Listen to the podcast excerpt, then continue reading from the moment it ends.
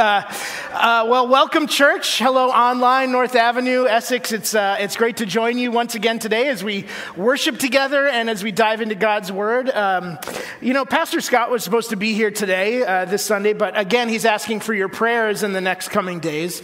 Uh, he and Diane, they uh, are in Minnesota right now for the memorial service of Diane's uncle, her mom's brother, who, who passed away, I, I, think, just in the last couple weeks. And I'm sure Scott will fill you in on some more details when he's back, but he shared with uh, some of us that uh, Diane's uncle and his wife, uh, they, you know, they're in Minnesota, but since the shutdown uh, for COVID, they have joined us for worship online every week over the last year and a half, and they've really uh, come to love and appreciate our church. They've been praying for us, for you, and they really uh, love Scott and consider him their pastor. So Scott and Diane are not only out there for the memorial service, but Scott has been asked to lead the memorial service, which I believe is on Tuesday. So uh, be praying for them these couple days as they, as they walk through a couple uh, tough days, tough moments, but also celebrating that uh, Diane's uncle is now face to face with Jesus forever. And uh, that is a reason to celebrate and something to hold on to. So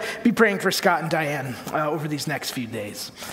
Uh, if you were here last week or you tuned in online, you know we started a two week teaching series talking about discipleship, really looking at it from a big picture perspective. And our approach these two weeks is, is to look at how Jesus did discipleship uh, with his 12 disciples while he was here on earth with, with, uh, with them. Last week, just by way of recap, we talked about uh, what discipleship means. I defined it. I'll remind us of that in a second.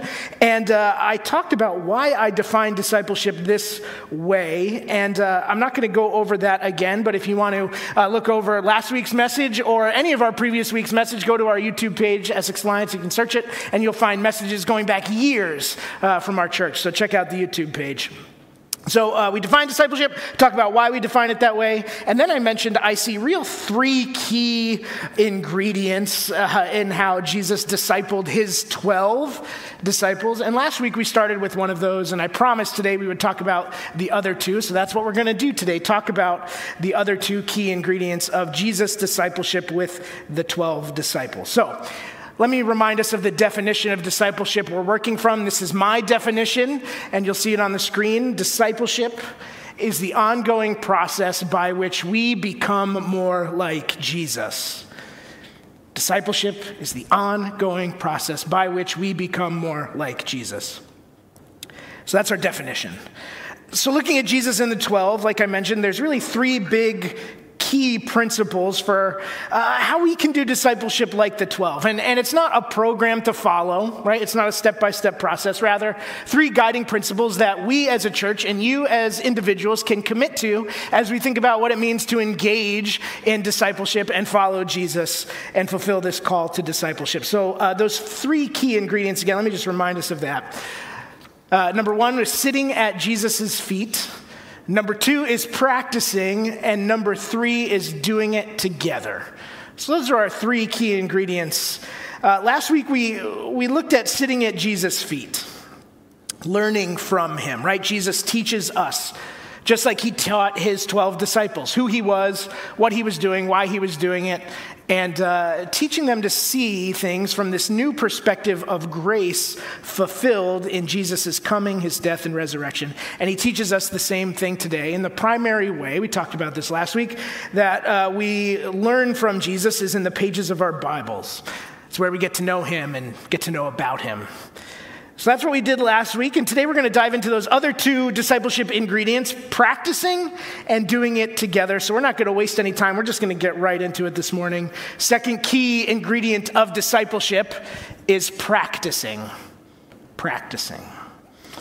Discipleship involves practicing looking like Jesus and doing what he did. Here's something Jesus says to his disciples in uh, John chapter 14, verse 12 he says this thing. He's, he says, Truly I tell you, whoever believes in me will do the works I have been doing, and they will do even greater than these because I'm going to the Father. Disciples, uh, disciples of Jesus do what Jesus does. And as he says here in, the, in, this verse, he says, and even greater things than he does, which is crazy to think. Being like Jesus means doing the things that Jesus does. It's part of discipleship.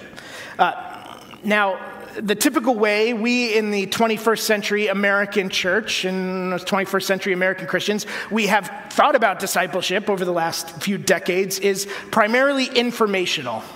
Right? If I can just get the right information into people's heads, then they'll uh, be good disciples of Jesus. So, uh, what this typically looks like, you'll see on the screen, is right, right information leads to right action, which equals discipleship. Maybe you won't see it on the screen. Right information leads to right action, which equals discipleship. Uh, this is not a formula for discipleship success. For 99% of us, I'd say, uh, information doesn't automatically lead to action. It may for a time. We may have a quick springboard, but eventually we sort of default, right? We go back to the way things were.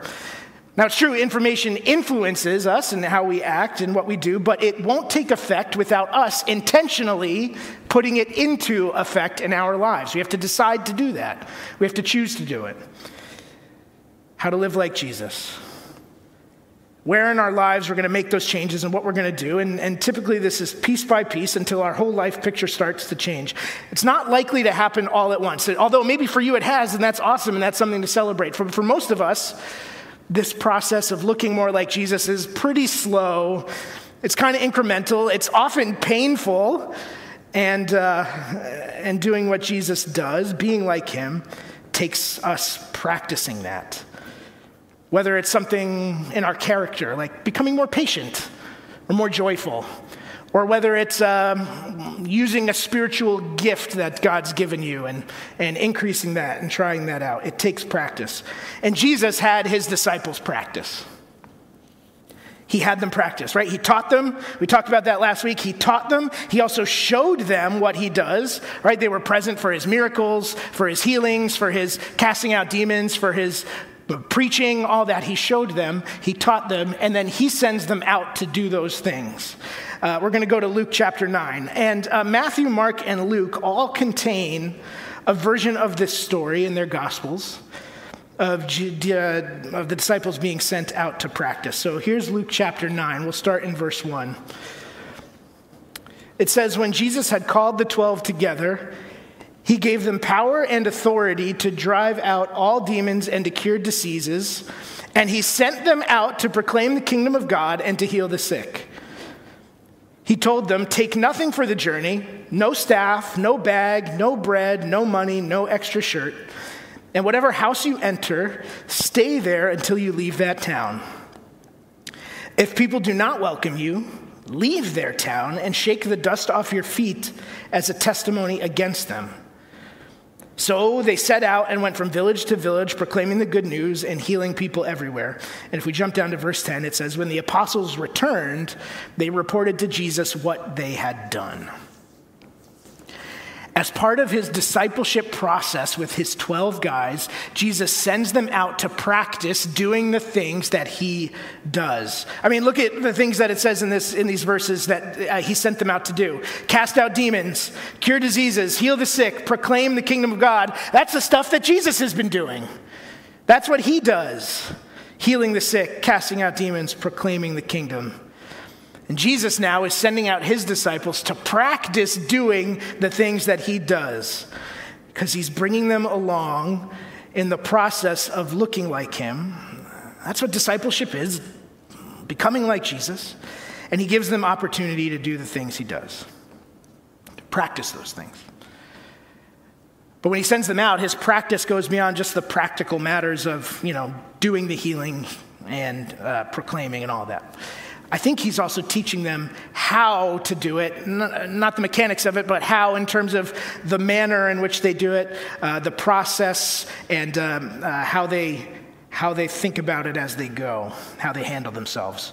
So, looking at this story here, these verses we just read, he showed them, he's taught them how to do what he does, but I think he's also teaching them to trust God. He's also teaching them to trust God as they do it. He instructs them don't take anything with you. No money, no bread, no bag, no extra shirt. Trust God to provide these things for you as you go. And I think this extends also beyond those uh, practical things to the courage, the strength, and the faith to do the things they've been asked to do, right? Go heal the sick. Jesus, I'm just a fisherman. I've never healed anyone before. That's your job. It takes trusting God that He's going to provide everything you need to do what He does. And I think Jesus is teaching them in this process to trust God. I think He's also teaching them how to handle success. He says to them, Whatever house you enter, stay there until you leave that town. Right? If you're having success, stick around and keep at it. A natural human inclination might be to start to climb the ladder, right? Climb the ladder. Um, when we have success at something, naturally that draws attention, and eventually that'll draw the attention of uh, more important and notable people. And I can imagine as the disciples are going town to town, healing people, proclaiming this message with authority of the kingdom of God, that that would draw the attention of more and more important people, local officials or synagogue leaders or whatever. And that attention might come with an invitation Hey, Come stay at my house. Come eat at my table. And Jesus says, No, stay in the house that you started with. I think there's an aspect of humility and steadfastness that Jesus is teaching in the face of success. He's also teaching them how to handle failure. Jesus says to them, too, as he sends them, he says, If people do not welcome you, leave their town and shake the dust off your feet as a testimony against them. You know, in the Jewish people, they lived in the whole, uh, the promised land, the land of Israel, which was holy to them. Uh, when they would leave the land and go on a journey, they were instructed as they came back to the land of Israel to shake the dust off their feet before they re-entered the borders. Take, we don't want any of the pollution of the Gentile nations coming into our holy, promised Gentile uh, land of Israel.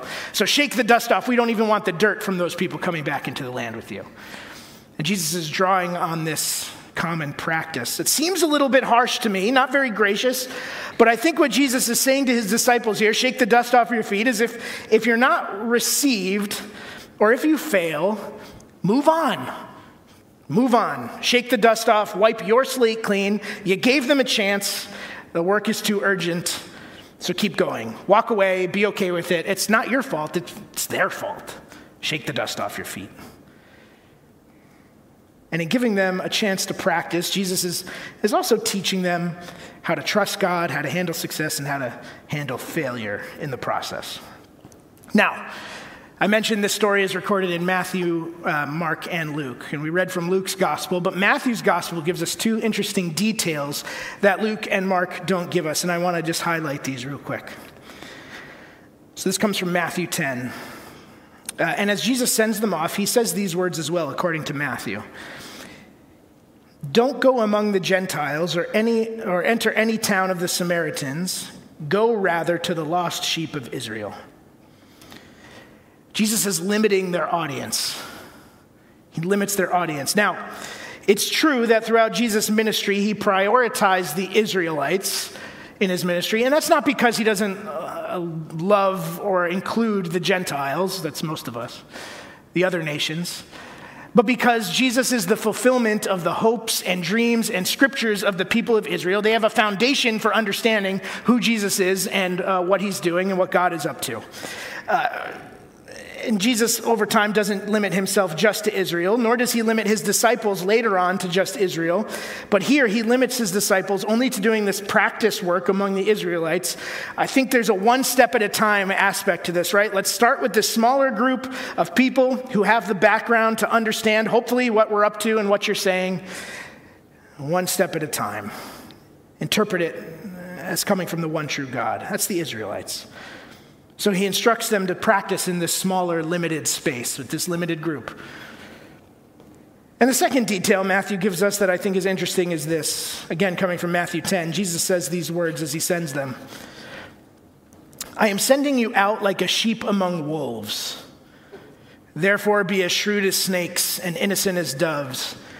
Be on your guard. You will be handed over to the local councils and be flogged in the synagogues. even though it's a uh, limited environment, just the Israelites, we're going to stick with these people, guys. The stakes for this are very real. They're very real. The danger is real. There's real implications, real consequences to doing the work that Jesus does. And he plainly tells the 12 as he sends them out, he tells them up front and allows them to experience the weight of what it is, what it means to do and be like Jesus. When Jesus had his disciples practice, he, he gives them opportunity to figure it out in a limited environment that was somewhat conducive to practice, but also had very real implications. Practicing, I think, is a key ingredient of discipleship. It's how we put knowledge into action and learn to be more like Jesus. Practicing puts into effect the things that we learn. Doing this sort of practice can also reveal things to us, things we never knew about ourselves or about God or about the world. It can reveal things new to us. When I was uh, 19 or 20 years old, somewhere in that, that age range, I, I was volunteering with a uh, youth ministry from my, uh, the church I grew up in in Connecticut. And uh, I'd been serving now for about a year in that capacity as a volunteer in the youth ministry. And I was doing all the typical youth ministry stuff, you know, having armfuls of flamingos or, or uh, planning games that involved covering students in jello and sending them home all sticky and gross and, you know, that kind of youth ministry stuff. Uh, and our youth group was fairly large. We had a midweek youth program for both middle and high school, and we had a Sunday morning youth program, uh, like a worship service. We had a full band, student led band. We had a message. Often we we did small groups and that kind of thing. And, and I would often help with the music or the small groups, sort of behind the scenes stuff as well. But one Sunday, uh, I was asked if I would speak on the Sunday morning. And there would be well over a 100 students in the room uh, at, for Sunday mornings. Now, today you guys see me up on stage uh, preaching, and uh, you know, hopefully you do. Uh, you think I do an okay job. But 15 or 16 years ago, I had never spoken in front of a group of people before. And uh, here's a little secret about me: is that I'm not naturally inclined to be on stage. I don't, I don't naturally like attention or being in front of people, and it's just not how, how I'm wired kind of naturally in my being. My, in fact, my freshman year of college, uh, for one of my courses, our final was an oral presentation in front of the class. And, uh, you know, I was really nervous about it, and I did all the work I prepared, and then the day of, I was so anxious, I just straight up skipped it. Just stayed in my dorm room I emailed my professor. I'm like, sorry, I'm not coming. I'm not doing it. And there was like only 10 students in the class. We're not talking about a big lecture hall.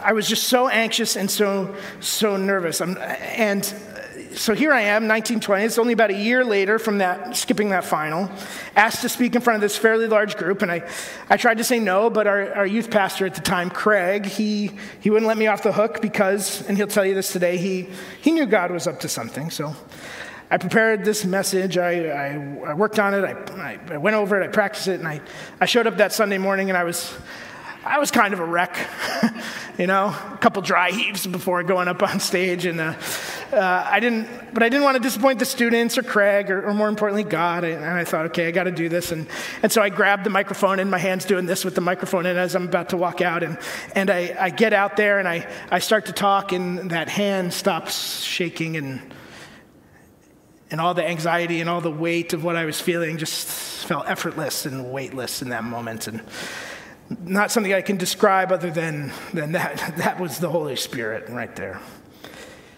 Uh, called a friend of mine afterwards who knew, he knew all this, and I said, Hey, I think it went well. I think I'm going to do that again. And uh, it was just a few months later that I had this profound moment of the Lord intervening in my life and saying, Matt, I'm calling you to vocational ministry. And we could talk about that story some other time, but. But because I had stepped out and taken an opportunity to follow Jesus in a way that I never had before, I discovered something I didn't know that God was doing in me, a gift that He was giving me a passion as well for, for communicating his word that grew in me starting from that, uh, from that moment. Now, if you don't like my preaching, maybe that, that illustration falls flat on you, but I was, I was given I was given there this limited environment, right? Youth ministry, very real implications. These are real lives, real kids, and who's more judgmental than high schoolers, right? And uh, I was given that environment to put into a put into practice what I know about Jesus and do the things that he does, like proclaiming the kingdom of God. I was given that opportunity to practice, discovered something in the process. Uh, practicing discipleship, practicing what Jesus does, is not just limited to the big ministry stuff like speaking, but see everyday stuff as well our attitude, our character, our willingness and empathy, all those things. So, I, how do you practice? How do you practice doing what Jesus does? Well, the best way, I think, the best way is to serve.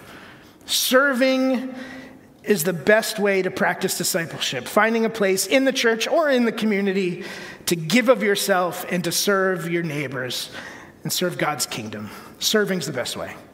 Because you are forced to put into effect things like humility or your passions or your gifts. You're forced to put into effect being and doing like Jesus. And maybe being stretched, doing things you wouldn't normally do, being uncomfortable and being vulnerable. Uh, there are lots of opportunities in our church to serve at both of our campuses. And, and, most of you know this, right? We've got plenty of opportunities to serve. And something as simple as making coffee on a Sunday morning at North Avenue or here is, a, is an awesome way. It's, an, it's a simple way to put into practice discipleship. It's uh, serving others, caring for others, showing up early, stewarding the church's resources. It takes time and energy and humility, and, and that's a way to put discipleship into practice. Or serving in our children's ministry, teaching our kids about Jesus, opening up the scriptures with them, having fun together. Uh, often requires patience and stuff like that. That's a great way to practice being like Jesus in that environment. Um, uh, leading a community group or Bible study, inviting people into your home, hospitality, sharing life, praying. That's discipleship practice. Our greeters and ushers, that's a great way to practice discipleship uh, inviting people in, making everyone feel welcome and, and cared for in our church facilities, and uh, you know, going the extra mile often to help them find a seat or, or where the bathroom, you know, those sorts of things. That's discipleship practice. Uh, serving meals with a new place, discipleship practice.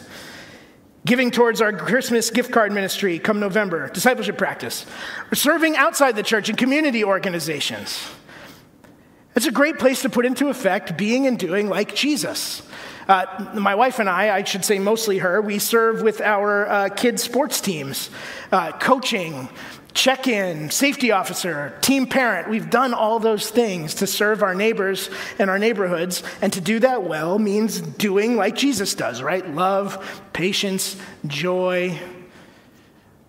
It's a great way to practice being like Jesus. And all these things give us opportunities to practice doing and being like Jesus.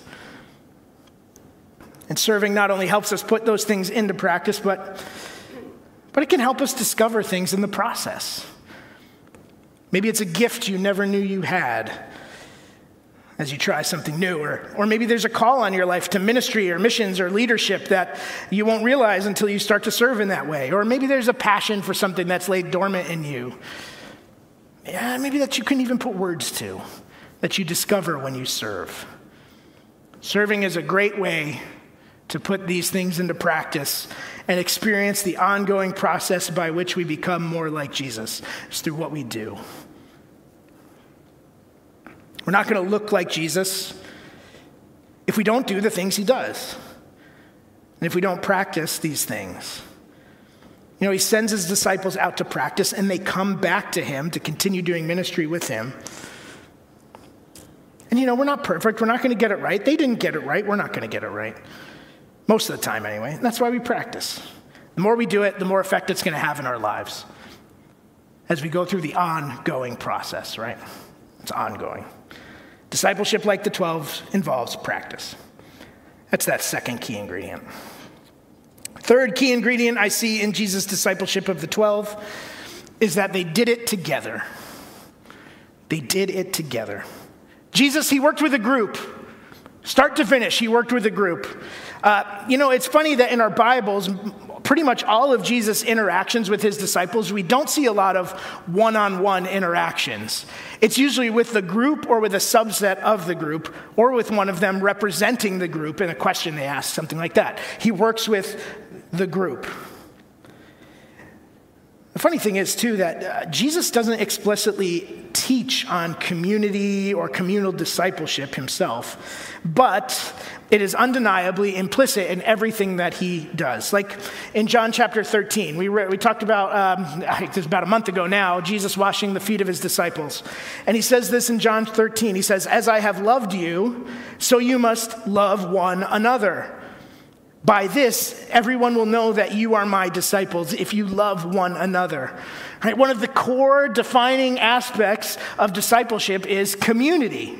We can't love one another if there's not another one to love, right? It's, it's community. And Jesus says that's how the world will know you're my disciples, is, is by your community dynamic. And this becomes even clearer to us when we turn the page to the book of Acts and we look at the earliest expression of the church and how they functioned after Jesus left. So this is from Acts chapter 2, starting in verse 44. Jesus is gone, the Holy Spirit's come. And it says in, in Acts 2 all the believers were together and had everything in common. It's community.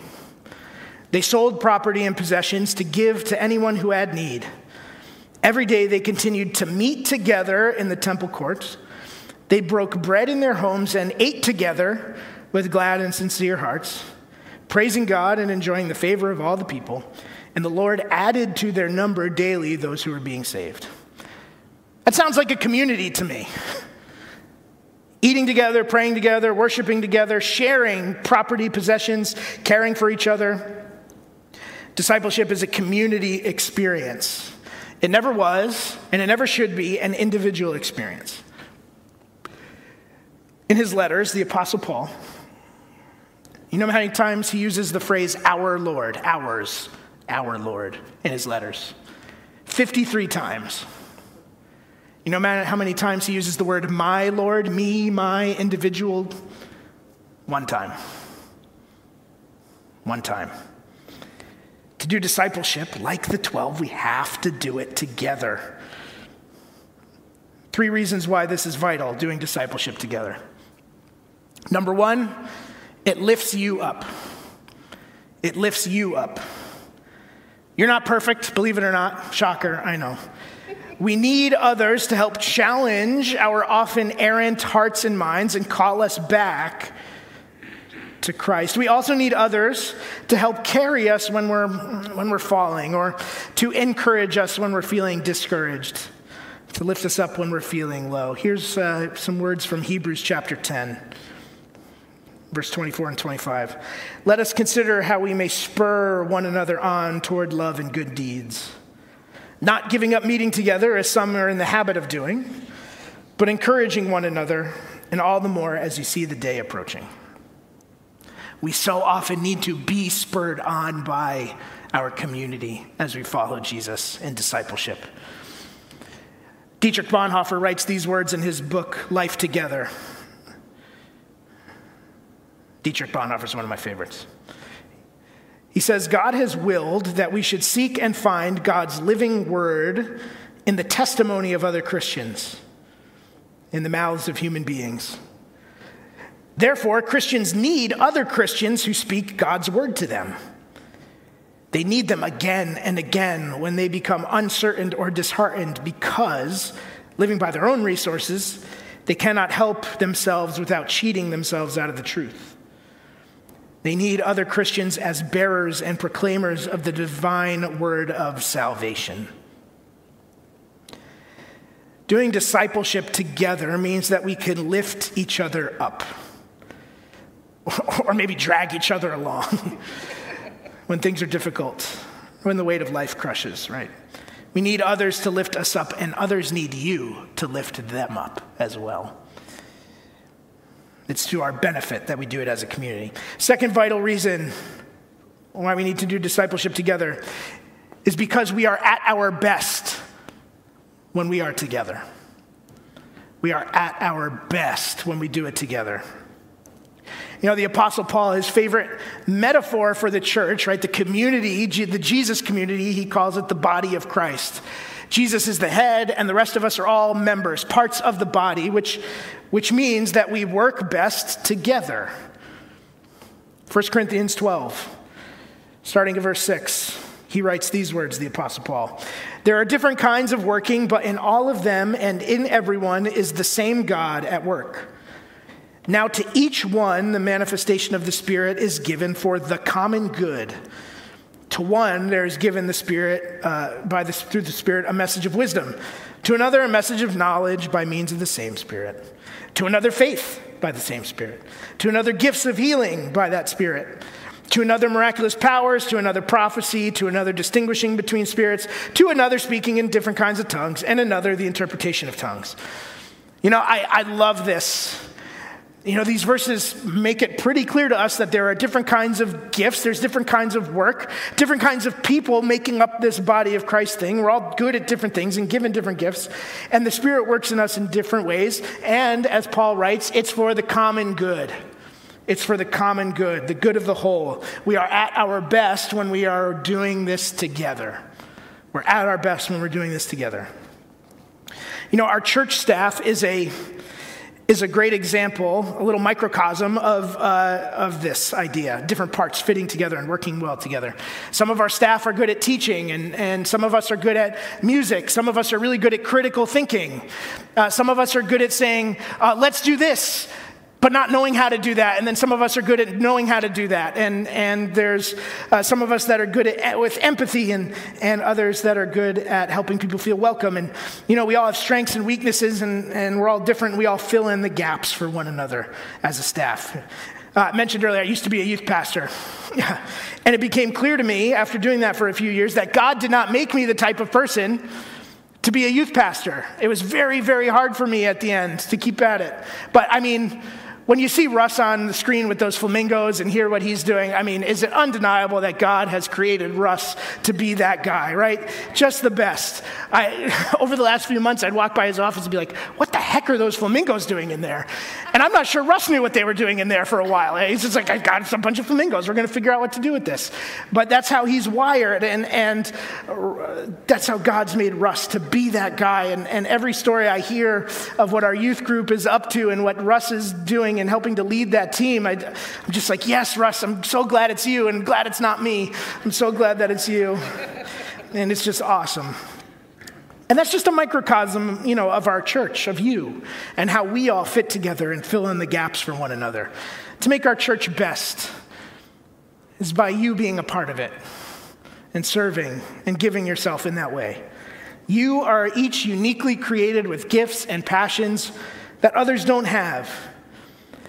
So when we do discipleship together, we fill in the gaps and we can, we can live out the reality that we are indeed the body of Christ, right? Diverse in our parts and in our functions, but united by our Lord, united by his Spirit, and our goal of becoming more like him together. We're at our best when we're together. Uh, third reason doing discipleship together is vital is because together as the church, we are the visible manifestation of Jesus to the world. And this is the point we're going to end on today. If it's true that we're all limited and flawed on our own, then in this life, we each individually, we're, we're never going to look exactly like Jesus looked. We're never going to fully realize that goal in this life. It's an ongoing process. Each of us individually is a it's kind of an ever growing piece of the puzzle of Jesus' presence manifest to the world today. You know, each one of us is vital to the whole, and the whole is vital to making Jesus known. We're going to go to Ephesians 2, and I want you to listen to these words carefully. And I'll point out as I read them that when you see the word you, Y O U, this is plural. You all, y'all. So this is Ephesians 2. Consequently, you, you all, are no longer foreigners and strangers, but fellow citizens with God's people and also members of his household. built on the foundation of the apostles and prophets, with Christ Jesus himself as the chief cornerstone. And in him, the whole building is joined together and rises to become a holy temple in the Lord. And in him, you all too are being built together to become a dwelling in which God lives by his Spirit.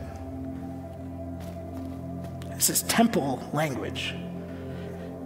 In our community of ever growing disciples, each of us is a stone that makes up the house of God, the temple.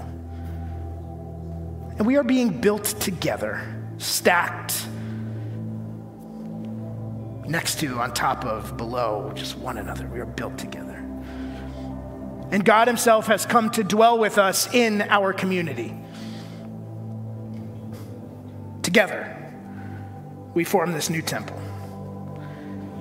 And He's not here just to sit peacefully with us, but through us to make Himself known to the world. Remember last week we talked about this that Jesus first called to His disciples when he says, Hey, come follow me, he says, I will send you out to fish for people. I'll make you fishers of men. And then his last word to his disciples in Matthew's gospel, Great Commission, he says, Go make disciples of all nations, baptizing them in the name of the Father, the Son, and the Holy Spirit, teaching them to obey all that I've commanded you. And he ends by saying, Surely I am with you always to the end of the age. His ongoing presence is promised to us as we together fulfill this call to discipleship. We, church, we together are the visible presence of Jesus in the world today. Continuing to practice the work he started as we sit at his feet and learn more about him. Discipleship, it's the ongoing process by which we become more like Jesus. And when we say yes to him, yes to following him, being his disciple, he, he puts us on that trajectory that hopefully every day, becoming more and more like him as we sit at his feet, learn about him, learn how to see things from that grace perspective, grow in that relationship with him. As we practice serve and do the things that He does in the world today. And as we do it together, He has us on that trajectory, each of us. And together, as the body of Christ, each of us a disciple, we make Him known to the world around us and fulfill that discipleship call of fishing for people. So, church, that's, that's discipleship. It's not just knowledge, right? It's not it's not taking the right classes. It's not, uh, you know, memorizing the most scripture. It's, it's not joining the right groups, although those things help and they are important. Discipleship is you looking more like Jesus every day and us together making him known to the world. Everything we do as a church is for the sake of discipleship. Everything we do growing, practicing, learning, serving, being together. It's all for the sake of fulfilling this discipleship call of looking like Him and doing what He does, fishing for people, making more disciples. So I'd encourage you, if you haven't yet, church, find a place to plug in. Maybe it's a group or Bible study, a place to serve. You know, we can't we can't do this without you. And you can't do it on your own. So plug in, plug in as you go through this process of discipleship and as we, as a community, go through it together. Uh, let's, let's pray now. So, church, would you stand? And we'll close in prayer.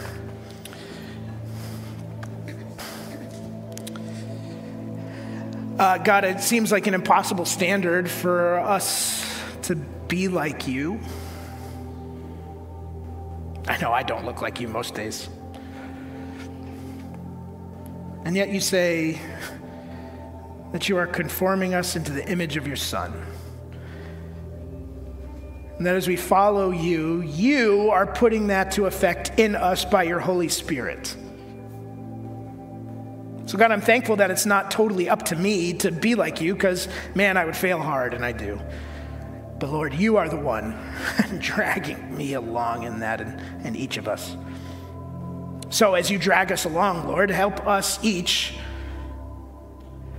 to sit at your feet and listen, to know you, to really know you. And then to find ways to put into effect in our lives the things that we're learning from and about you who you are, what you do, the type of character you have, help us to put that into practice.